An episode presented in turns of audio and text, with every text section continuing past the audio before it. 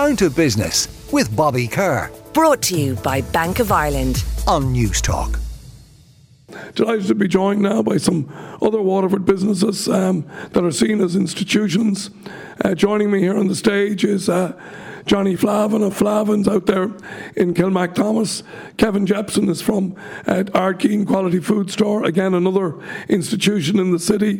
Liam McDonnell joins us from Legacy Craft Cider, as does Elaine Power from East Pier Fish Shop. Is it Fish Shop or Fish Cafe? Or? Seafood destination. There we go. Can I say that again? Elaine Power from East Pier Seafood Destination out there in Dunmore East. So you're all very welcome to the programme. Uh, Kevin, I might just start with you. Um, the business was started by your parents back in the, I think it was the early '60s. Um, you've worked in it with your with your brothers. Uh, you've seen many twists and turns along the road. How, how's business today?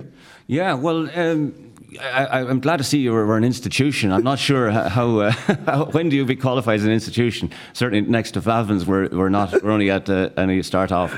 No, 67. My parents started the business. Yeah. Um, uh, out on the Dunmore Road, and uh, you know Waterford has changed and evolved, and so have we. So we're now one of the an oddity in a way, in that we're an independent food store um, which there are fewer and fewer around. But we specialise in, in you know different and small batch producers and different kinds of food, and we find that that's a, a very a very uh, a successful uh, niche for us to yeah. specialise in. We, we, you know, talking earlier on, uh, Paul Nolan was mentioning about the, you know, the destination and the, the region. We get people to visit us. We get obviously people who visit us lots, uh, several times a week or a day. But then we get people from the region who, who come to us once a, once a month or once, yeah. once every few weeks or whatever. You know. And how important is it, Kevin, that that you know? That relationship that you have with small producers that I think you've nurtured and developed, and it's become sort of part of what you do.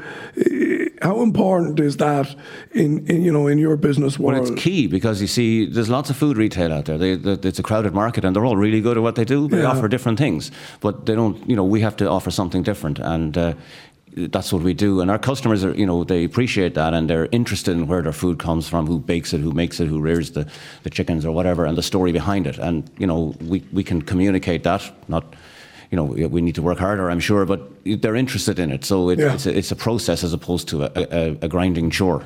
Uh, let me welcome Johnny Flahavan, uh, founded 237 years ago out there in uh, Kilmac. Uh, Johnny, you're very welcome to the programme. Thanks much, Bobby. Uh, what generation are you of the Flahavans? So I'm generation seven. Wow. Yeah, so there's, uh, yeah, it's a long time in the family.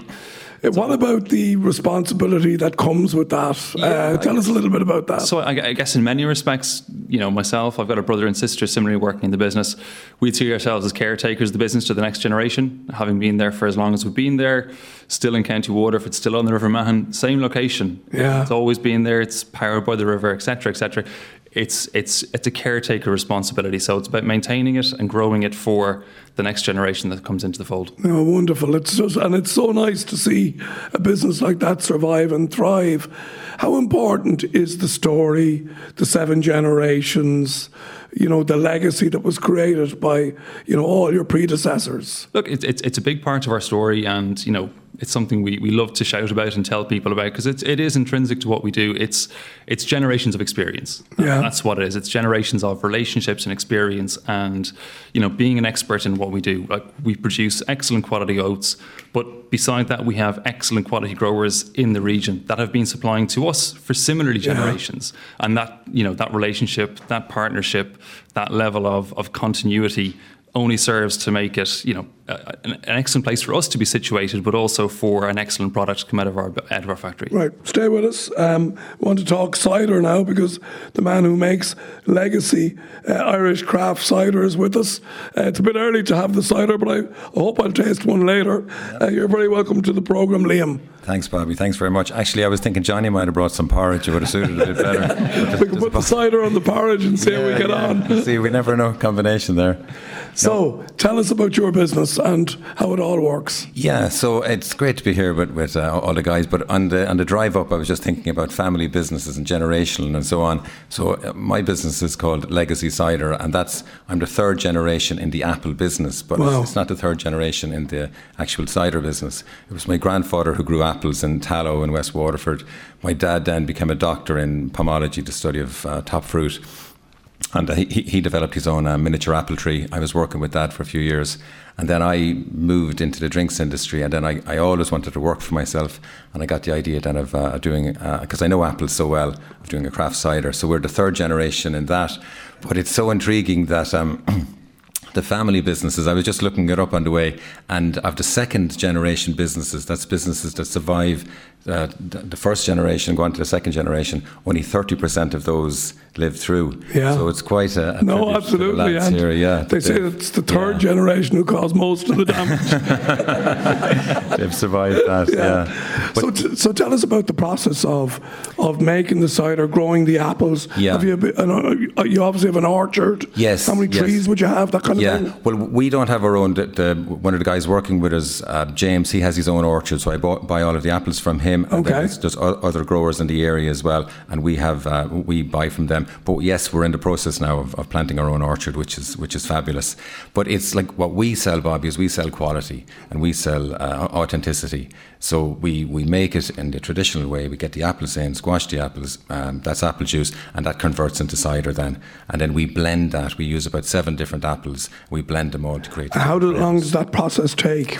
That's about nine months. Right. Yeah. So yeah. you, you you've it, like like any kind of crop, I suppose you've yes. got to wait for your money. You got to wait for your money, like yeah. so. And, and the way that we do it then is, um, so we as soon as harvest comes in, like some of the apples mature early and some mature late. So as soon as they mature, uh, we squash those, get the juice off those, and there's a certain time to do it. It is like the man from Del Monte.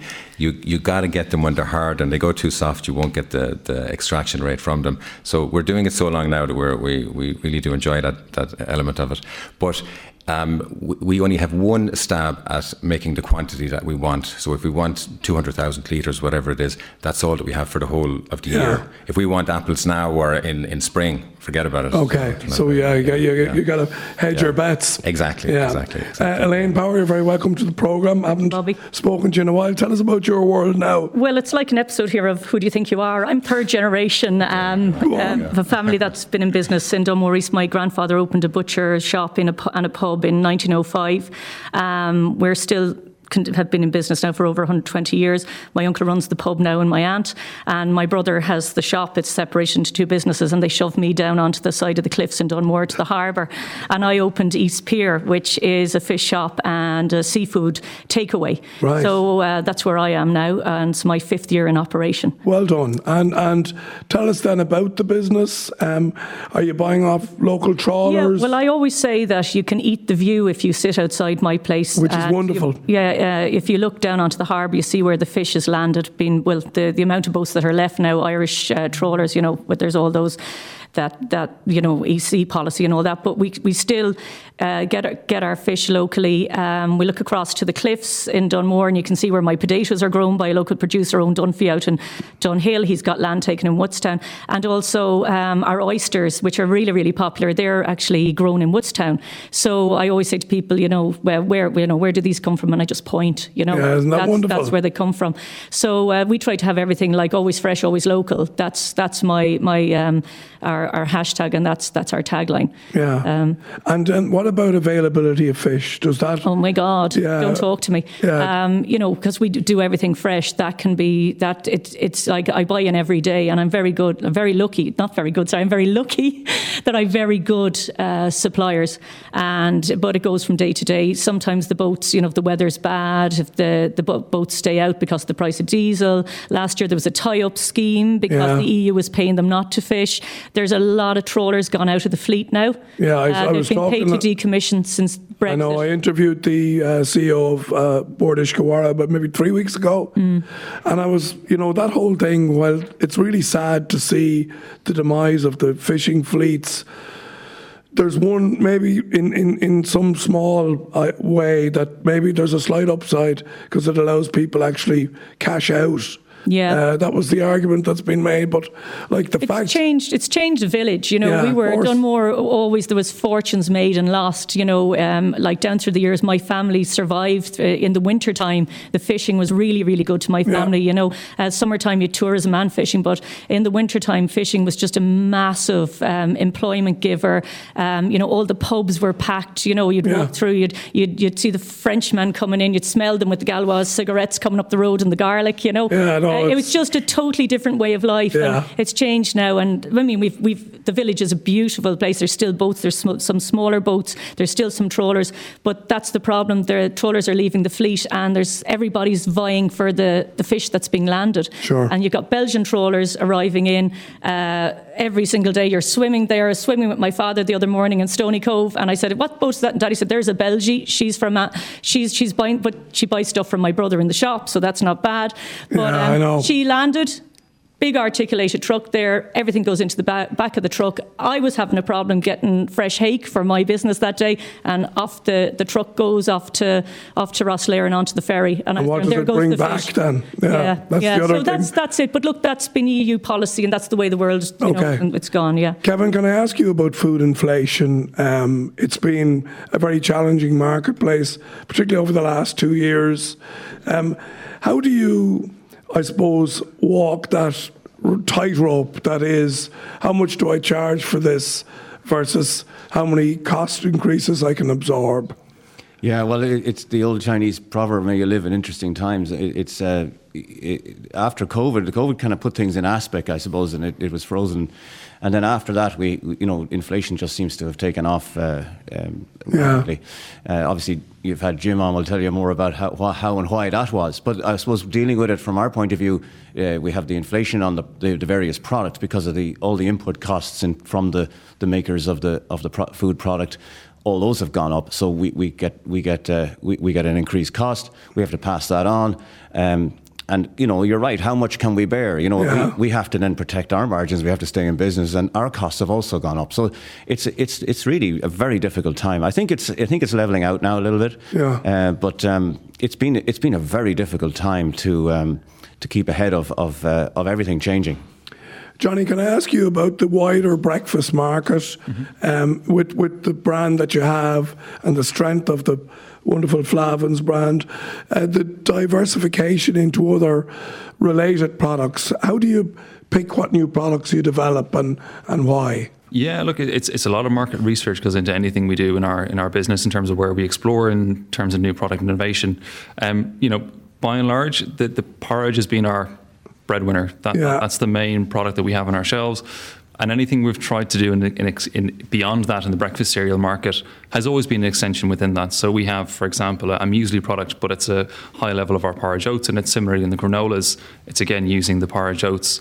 So when we're looking at innovation in the breakfast space, we're talking about oat-based innovation. Yeah, that's, so- that's our specialty. That's what we like to do. That's what we know best. Yeah, and that's So- probably where you can add greatest value. And exactly that, that's where we can bring the best to it. Yeah, very interesting. Um, back to the cider, Liam. Um, in terms of this year's crop, how's it been? Good, yeah. Funnily enough, we had a, a bumper crop last year and the place was flooded with apples. So this year it's going to be uh, a little less, so prices will go up, so it'll be uh, a little bit more difficult, but that, that's what we live with. And how did, then it seems to me as well that with a lot of the new craft beers, and if you go into uh, an off trade or an off license, uh, the crowded space, how, like getting Yeah. yourself on that shelf Yeah. and staying there, is a real challenge. Real challenge, yeah. Now, like, there's been a big change over the last probably four years. Um, it's been coming for quite a while, but like there was so much energy back in 2010, 2012 when all of these craft boys were coming up and there was so much innovation between them. It was a real exciting time for all of them.